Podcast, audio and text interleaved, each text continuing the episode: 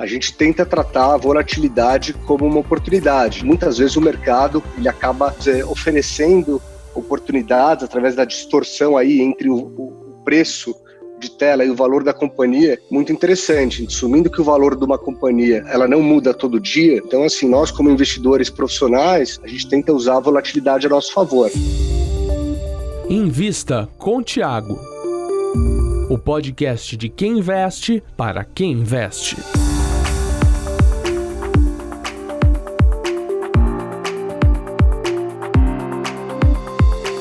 Sejam bem-vindos a mais um programa Invista com o Thiago e hoje a gente está aqui com o pessoal da Tarpon. Tudo bom, pessoal? Tudo bem, Thiago, e com você? Ô, Thiago, como tá? Tudo bom? E hoje estão presentes aqui o Rafael Mazonave e o Caio. Qual que é o sobrenome, Lucas? Caio Levkovic, sócios da Tarpon. Antes de começarmos, não se esqueça. Desde já, siga o Invista com Thiago no Spotify, no Apple Podcast ou em qualquer player que você esteja ouvindo agora. Eu sempre tenho dificuldade de, de, de falar esses sobrenomes mais complicados. Pessoal, muito obrigado. Hoje vai ser um, um aqui muito especial, porque a Tarpon eu, eu tentei entrar seis vezes na Tarpon, cara. Vocês me chamaram seis vezes para entrevista lá atrás, não não entrei, mas tudo bem. Continuamos amigos aqui e hoje a gente vai falar um pouco dessa história que foi, acho que, a primeira, vamos dizer assim, casa de, de gestão independente de ações de São Paulo, pelo menos que teve uma relevância muito grande, certo, Lucas? Exatamente. A gente já teve um episódio com o Álvaro Chocair, que hoje é do Além da Facu, mas já esteve nos primórdios da gestora. Eu, primeiramente, gostaria de saber de vocês, Caio Rafael, um pouco da trajetória da Tarpon nos últimos tempos, da primeira da segunda metade dos anos 2000 para cá e a diversificação de vocês. Bom, a Tarpon foi fundada há 18 anos atrás, em 2002. Então aí, como você bem disse, é uma das gestoras aí que que está investindo no Brasil, especialmente na Bolsa, já há bastante tempo, e, consequentemente, aí, com todos os, os benefícios é, é, e aprendizados é, de todos esses ciclos econômicos e políticos aí de Brasil. De 2002 a mais ou menos 2011, a Tarpon teve muito focada em investimentos líquidos, né, investimentos de Bolsa e em portfólio management. Ao longo do tempo,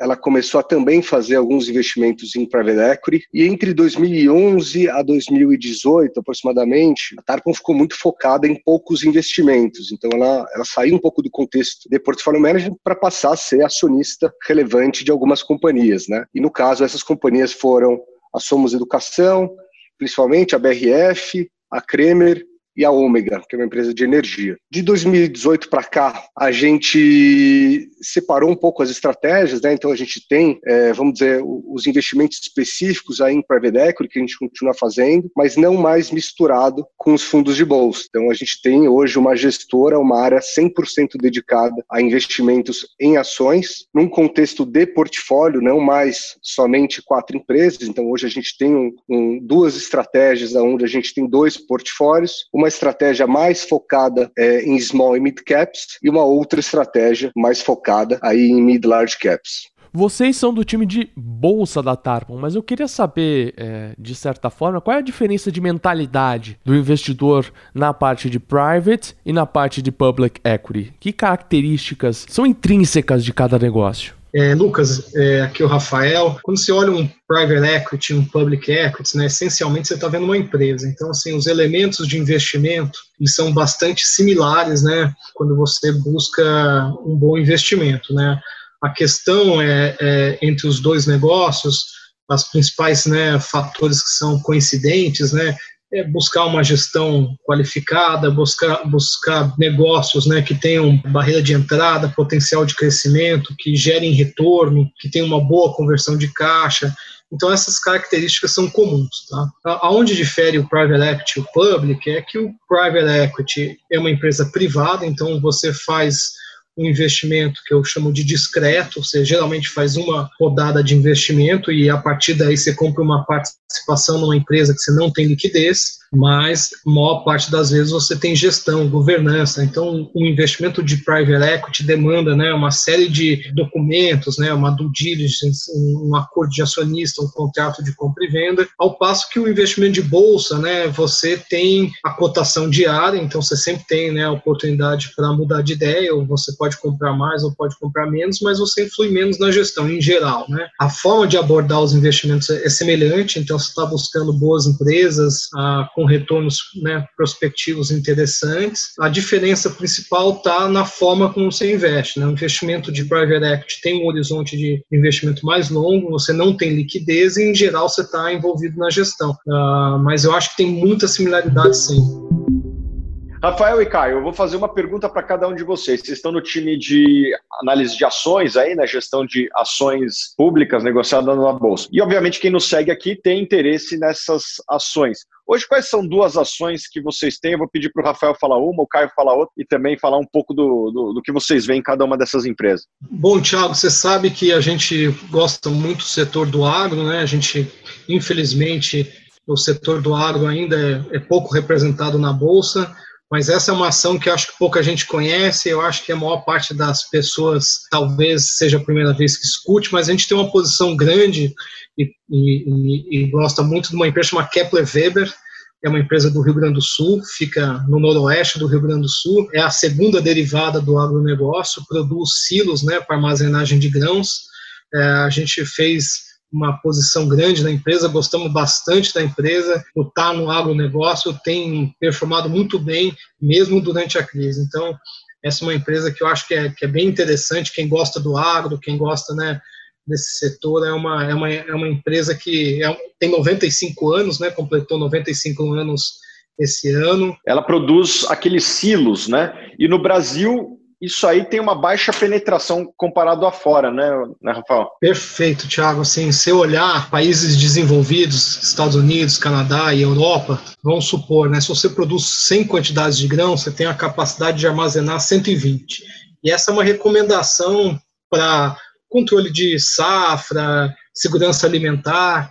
O Brasil hoje, né, pelas crises que a gente tem passado recentemente, a gente está no menor ponto né, de cobertura dos últimos 15 anos. A gente tem 67% de cobertura sobre a safra. A gente acha que o Brasil tem potencial para voltar para a média histórica, que é 90%. E o legal da história é que se você imaginar que um dia o Brasil possa ter um índice, que é um índice né, recomendado de 120% de cobertura, essa empresa pode crescer muito, né, dado que a produção de grãos no Brasil cresce 6% ao ano em janelas de 5, 10 e 15 anos. Então, é uma empresa que se beneficia do agro, está no momento em que a cobertura né, de armazenagem está baixa, os juros está baixo, que estimula o investimento, e na nossa visão pode, pode continuar entregando bons resultados aí, como ela tem feito nos últimos dois anos. Beleza, e você, Caio? Eu vou contar de uma empresa rapidamente, é uma empresa relevante aqui também no, no, no fundo mais líquido, aqui da Tarpon, que é a Rapvida. Enfim, a Rapvida aí é uma das maiores operadoras de saúde do Brasil e, e é a mais verticalizada, né? Por verticalizada entende-se praticamente boa parte da, da, da, rede de atendimento, hospitais, clínicas, são próprias, então eles usam muito pouco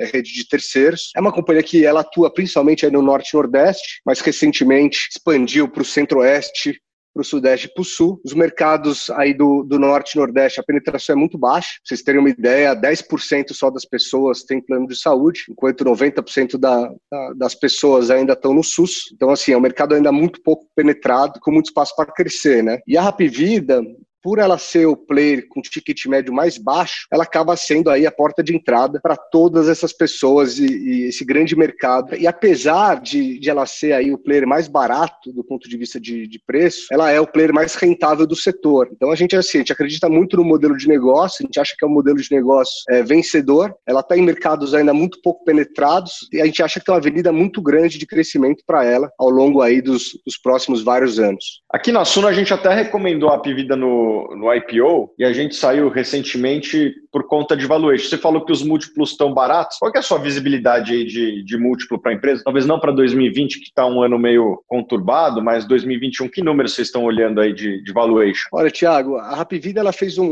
uma série de aquisições aí, aí nos últimos tempos, então, assim, consequentemente, o, os números é, da companhia vão depender muito da capacidade de integração aí desses M&As que foram adquiridos, né? Todas as conversas que a gente teve com a companhia, é, ela está bem otimista com a, com a, capacidade e velocidade de integração desses ativos, inclusive eles acham que vão conseguir fazer aí mais rápido do que eles previamente é, é, esperavam. E assim, essa é uma companhia que quando você olha para múltiplo especificamente, ela não é barata. Mas quando você entende, o, vamos dizer, a qualidade do modelo de negócios, tamanho do mercado onde ela está inserida e o potencial de crescimento, isso é o que mais nos anima, né? Porque apesar de ela ser uma companhia que tem aí, dependendo de estado a estado, ela tem entre 25% e 45% de, de market share, né, de participação de mercado, os principais estados aí do Norte e Nordeste. Então ela, ela já é muito relevante nos mercados onde ela atua. Mas, como eu disse, é um mercado aí, falando de Norte e Nordeste, de 10 milhões de pessoas só que tem plano de saúde. Você tem 70 milhões de pessoas que estão fora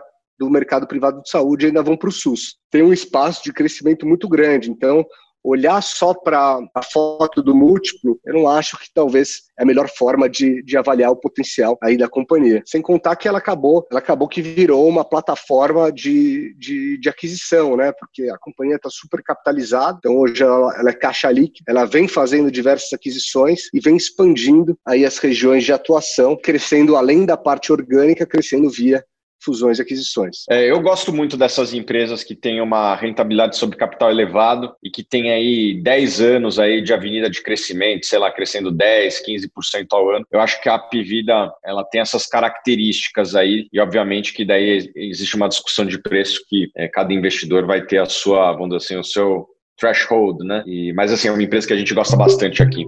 Eu queria saber é, sobre screening, né? Porque tem temos públicos variados aqui nesse podcast. Tem gente mais avançada, tem gente que está começando. É, o que, que acaba sendo screening? Que inclusive a gente abordou um pouquinho com o Tio Uli, como essa ferramenta é importante e como o Thiago e vocês da Tarpon acabam usando. Tem uma variável que vocês preferem mais do que as outras? Olha, Lucas, aqui é o Rafael. A gente acha que a função né, do screening, e, e tem várias formas de fazer screening, é, a principal função é originar ideias. Né? Então, o screening a gente usa bastante, tanto quantitativo como qualitativo, para buscar ideias, né? E assim, hoje o universo de empresas né, investíveis na bolsa, a gente estima que seja 220, 230 empresas aqui no Brasil. Vou te citar, por exemplo, quatro atributos que a gente olha é, do ponto de vista de negócio. Então, é, retorno sobre capital, a gente gosta muito de olhar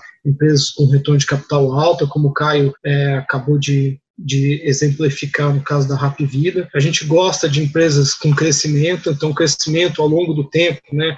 Tem setores no Brasil que estão em processo de consolidação, estão em processo de aumentar o mercado endereçável, né? Ou, então tem alguns setores que a gente vê crescimentos acima, né, da média dos setores em geral. Então a gente privilegia empresas que têm potencial de crescimento. A gente gosta de empresas que tenham previsibilidade. Então a gente criou uma, uma, uma forma de medir previsibilidade, e isso a gente usa é, para ranquear as empresas da bolsa né, entre mais previsível e menos previsível. Por último, a gente evita empresas endividadas, então a gente prefere empresa menos endividada do que mais endividada. Então, esses quatro atributos, a gente olha assim de uma forma agregada a bolsa, é um filtro que a gente tem evoluído ao longo do tempo, e a, a segunda perna é a, é a avaliação, é o valuation da empresa. Então, a gente tenta combinar qualidade de negócio com atratividade, né? E a partir daí olhar as empresas mais a fundo, esse é um funil, né, de, de ideias que vão sendo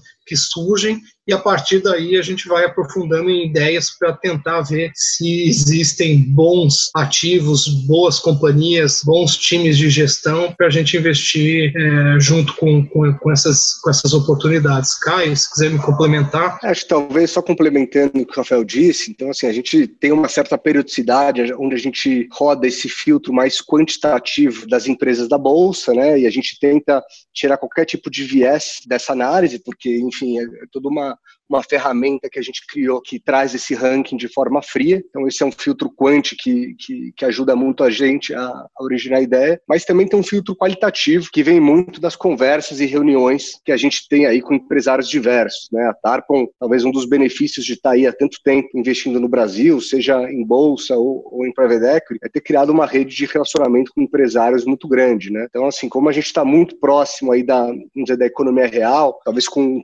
termômetro, um pulso mais próximo aí do que está acontecendo de fato na, na ponta das conversas desses empresários, de tempos em tempos surgem ideias e insights de potenciais empresas que a gente poderia estudar também. Acho que a combinação desse filtro quântico esse filtro quali, acho que gera aí um universo e, e de empresas com potenciais investimentos interessantes para a gente. Tem gente que diz que a Tarpon é um pouco diferente das gestoras convencionais. Na opinião de vocês, por que as pessoas têm esse julgamento? Quais os critérios que fazem um portfólio ser dentro ou fora da média? Legal, Lucas. Bom, como eu disse no começo, a Tarpon aí investe no Brasil e na Bolsa já há 18 anos, então todos os benefícios aí dos ciclos econômicos e políticos, aprendizados. Além disso, todos os sócios aqui da Tarpon tiveram uma experiência não só como investidor de Bolsa, mas também uma experiência na economia real, né? seja como conselheiro de empresas ou mesmo como executivos. Isso acaba que ajuda bastante a gente na hora de analisar empresas, né? porque aproxima um pouco da, da realidade do mercado financeiro com, com com, com, as companhias. Além disso, acho que a, a Tarpon, acho que talvez o principal ponto onde ela mais se diferencia, a gente tenta criar as nossas próprias teses de investimento, tá? É uma visão talvez um pouco mais independente é, das oportunidades, a gente evita é, esses movimentos de manada e tenta criar nossa própria visão sobre os ativos. Né? Acho que uma consequência disso é um portfólio é, mais diferente da média, então o nosso overlap e correlação é, com os outros fundos ela é menor. É, além disso, do ponto de vista de, de, quantidade de ativos, a gente é um pouco mais concentrado que a média, então a gente busca até entre 10 e 15 ativos no portfólio. Pelo fato do portfólio ser concentrado, você acaba tendo grandes ganhos e grandes aprendizados? É mais ou menos essa dinâmica? É, na verdade, assim, a, a, concentração, ela não é tão relevante hoje em dia, né? A gente tem aí entre 10 e 15 ativos no portfólio. Tá? Não é 20, 30, como diversos outros fundos, e nem também 5, 10 ativos que a gente acha é, muito pouco. E por último, que eu acho que, que é um ponto muito relevante, que a gente acredita bastante, é o alinhamento de capital com os nossos investidores. Né? Então, hoje, os sócios da Tarpon são os maiores investidores dos nossos fundos, absolutamente nos mesmos veículos, pagando as mesmas taxas, mas com uma estrutura de, de, de lock-up muito maior. Né? Então, os sócios, o dinheiro dos sócios é sempre o último e, e, e é o dinheiro de mais longo prazo. Né? Então, a gente está fazendo para os nossos clientes e parceiros absolutamente o mesmo que a gente está fazendo para o nosso capital. Então, esse alinhamento de interesse e de capital é algo que a gente estimula dentro do nosso time aqui, então todo mundo investiu uma, uma, uma parte aí do, do, do, seu patrimônio nos nossos fundos, porque a gente faz com que todo mundo se preocupe é, em tomar os riscos adequados e em compor capital e rentabilizar o capital de uma forma bem feita ao longo do tempo. Tem um conceito que eu acho que é importante, né, no, que é um, um, livro famoso lá do Taleb, que é o Skin the Game, né, que assim, muitas das vezes, né, quanto mais você tem é, investido, né, seja sua carreira, seja seu patrimônio, mais cuidado você vai ter. Então, acho que essa é a principal mensagem sobre o capital, né, que a gente, enfim, somos os maiores cotistas do fundo e pretendemos continuar, e com a visão de compor ao longo do tempo. Então, acho que além das questões que o Caio mencionou, vale dizer que a gente tem investimentos na carteira que estão há oito anos na carteira. Então, assim, tinha um investidor que gosta de olhar empresas sob uma perspectiva de longo prazo, a gente acompanha as empresas há bastante tempo e o mercado de tempos em tempos nos dá a oportunidade, né, no, na, no momento certo de se tornar acionista dessas empresas. Então, acho que são essas duas é, considerações que eu gostaria de acrescentar. Queria abordar um pouquinho de infraestrutura, porque, inclusive, é algo de longo prazo da gestora no episódio do Álvaro, ele citou, por exemplo, com gás. Sabemos que é um setor que no Brasil, o Brasil está meio longe da vanguarda, né? Metade do país não tem saneamento. Quais são os prós e os contras e o que acabou atraindo vocês para esse setor de infraestrutura? É, Lucas, então, a gente gosta do setor, a gente teve alguns investimentos no setor. Congás, sem dúvida, foi um dos investimentos é, com mais tempo e com um retorno bastante interessante, né, a época. A gente, hoje, a nossa maior participação, inclusive, é uma empresa do setor de geração de energia, né, que é a Ômega, uma empresa listada. A gente investiu é, nela em 2009, então há 11 anos nós estamos investindo nessa empresa. A gente gosta das características do setor pela previsibilidade, como a gente tinha falado, então é um setor que tem uma previsibilidade grande, existe uma necessidade de investimento grande é, no Brasil. Então,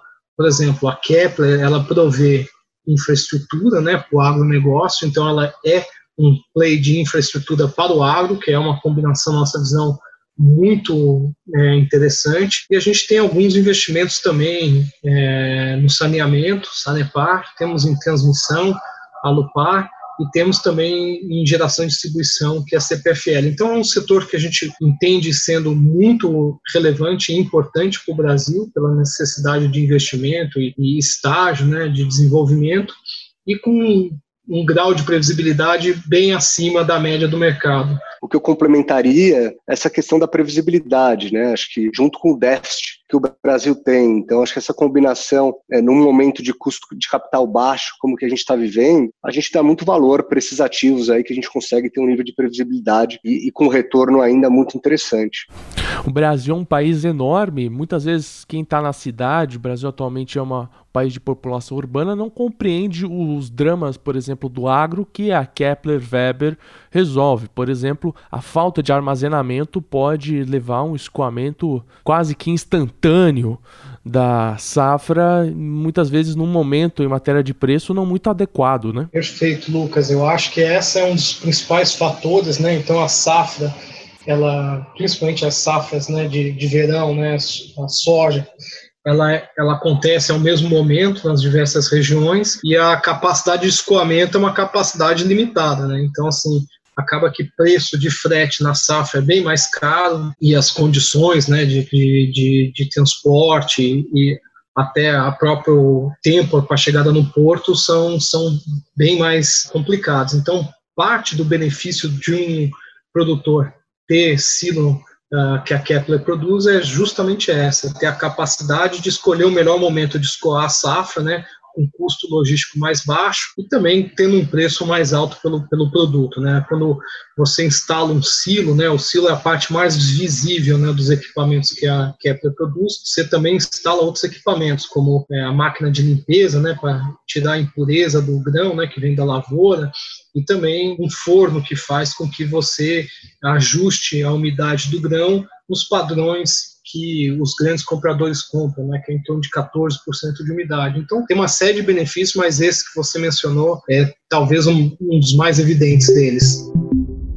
Para terminar, a gente está vivendo um momento de queda da taxa Selic e, consequentemente, de uma migração dos investidores de renda fixa para a renda variável. Esse é um fenômeno que pode estar ou não envolvido com a economia real, pode acabar tendo um descolamento, porque inclusive a gente tem políticas de incentivo internacional nessa crise. Existem perigos nesse processo, na opinião de vocês? A gente tenta separar muito o risco, onde a volatilidade do preço da ação do valor intrínseco das companhias, né? Dizendo sobre a, sobre a ótica do risco, a gente tenta tratar a volatilidade como uma oportunidade, né? Porque assumindo que o valor de uma companhia ela, ela não muda todo dia, é, muitas vezes o mercado é, de acordo aí com o humor dos investidores, ele, ele, ele acaba, é, vamos dizer, oferecendo oportunidades através da distorção aí entre o, o, preço de tela e o valor da companhia, muito interessante. Então, assim, nós como investidores profissionais, a gente tenta usar a volatilidade a nosso favor. Agora, sobre o primeiro ponto que você, que você comentou, que é do, desse movimento para para a bolsa, assim, quando você olha para o Brasil, o Brasil tem um estoque aí de quase 7 trilhões de reais na renda fixa, né? Sendo que aí quase 3 trilhões está na mão das pessoas físicas. Historicamente, o brasileiro é, ele foi muito acostumado com juros altos, né? Então, assim, o, o poupador tinha retornos excepcionais, é, investindo aí em CDBs, na, na, renda fixa, com risco muito baixo. E essa realidade, pelo menos por hora, acabou. Né? As pessoas provavelmente, é, ao longo do tempo, vai ter uma migração aí de, de, de capital é, em direção a ativos reais, na nossa visão, e aí ativos reais entende-se aí por imóveis, ações é, e outros é, diversos. A gente está num momento aí onde o investidor internacional está mais avesso a investir no Brasil, tá? E quando você olha a bolsa brasileira, acabou que ficou bem para trás em relação a outras bolsas globais, é, principalmente quando você olha é, para a bolsa em dólares. Então a gente acha que esse movimento aí de, de juros baixos, migração de, de, de fluxo aí para ativo real e para e para bolsa, é, junto com uma eventual melhora aí de percepção é, e apetite, vamos dizer assim, do, dos investidores internacionais a investir no Brasil, a gente acha que tem que pode ser um movimento muito poderoso aí para movimentar é, a bolsa aí ao longo dos próximos anos. A bolsa é o país dos investidores e contabilidade é sua língua oficial. Aprenda os conceitos necessários para analisar uma empresa com qualidade através do minicurso gratuito Contabilidade para Investidores. Link na descrição deste podcast.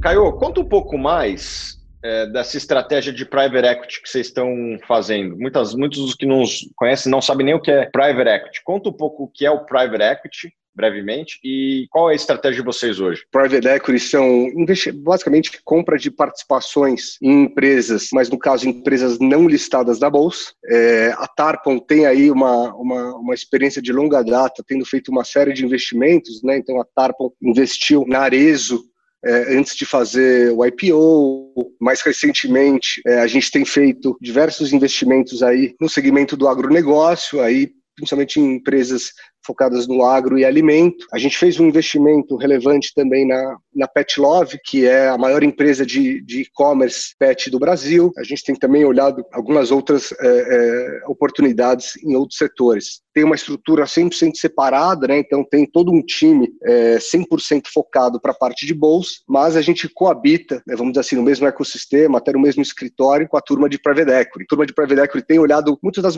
grandes mudanças é, que estão acontecendo aí em diversos setores, é, é, empresas de tecnologia, e essa troca aí de conhecimentos e aprendizados também acaba sendo muito rico para a gente aqui de bolsa, até para entender todos os contextos, transformações aí que estão acontecendo em setores diversos. Quais são as, as, principais transformações que vocês estão vendo, assim, grandes verticais? O principal assunto, né, que no contexto de coronavírus que a gente tem visto, sem dúvida nenhuma, é uma aceleração da digitalização da economia, né? Acho que essa questão do distanciamento social e tecnologias aí que é, durante muito tempo estavam produzindo revoluções silenciosas, o processo acelerou muito intensamente, né? Então a gente olha uh, os vários setores, né, se transformando num período de tempo bastante curto. Uma das investidas, como o Caio mesmo mencionou, a Pet Love, viu isso acontecer no físico, varejo digital, e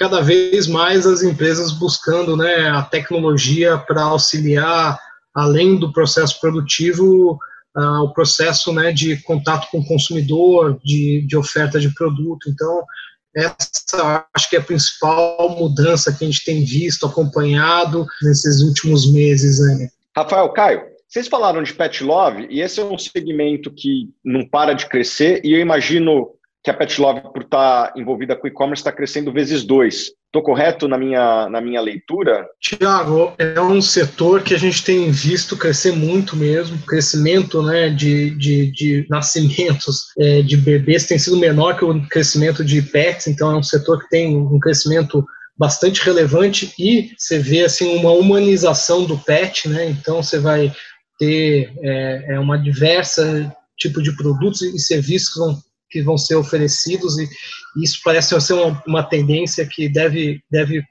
persistir por muito tempo. Você falou de, de, humanização do pet e a petinização do humano, meu. A minha mãe, ela gosta mais do cachorro dela do que de mim, cara. é, é, bom, um dia que ela te servir ração aí vai ficar complicado.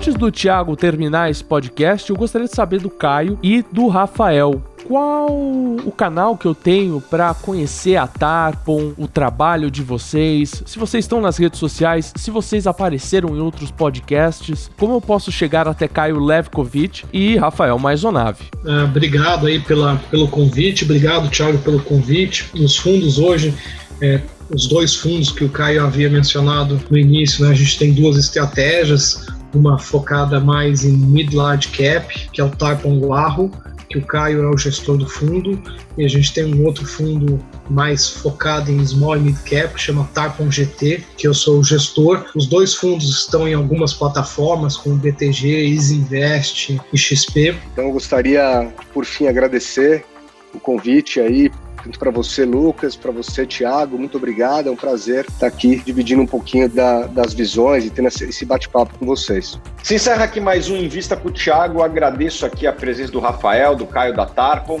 Um bate-papo riquíssimo. Eu agradeço pessoalmente a presença de vocês, Caio Levkovic e Rafael Maisonave, sócios da Tarpon, essa gestora que está há 18 anos no mercado. Muito obrigado. E a gente se vê nos próximos episódios. Obrigado.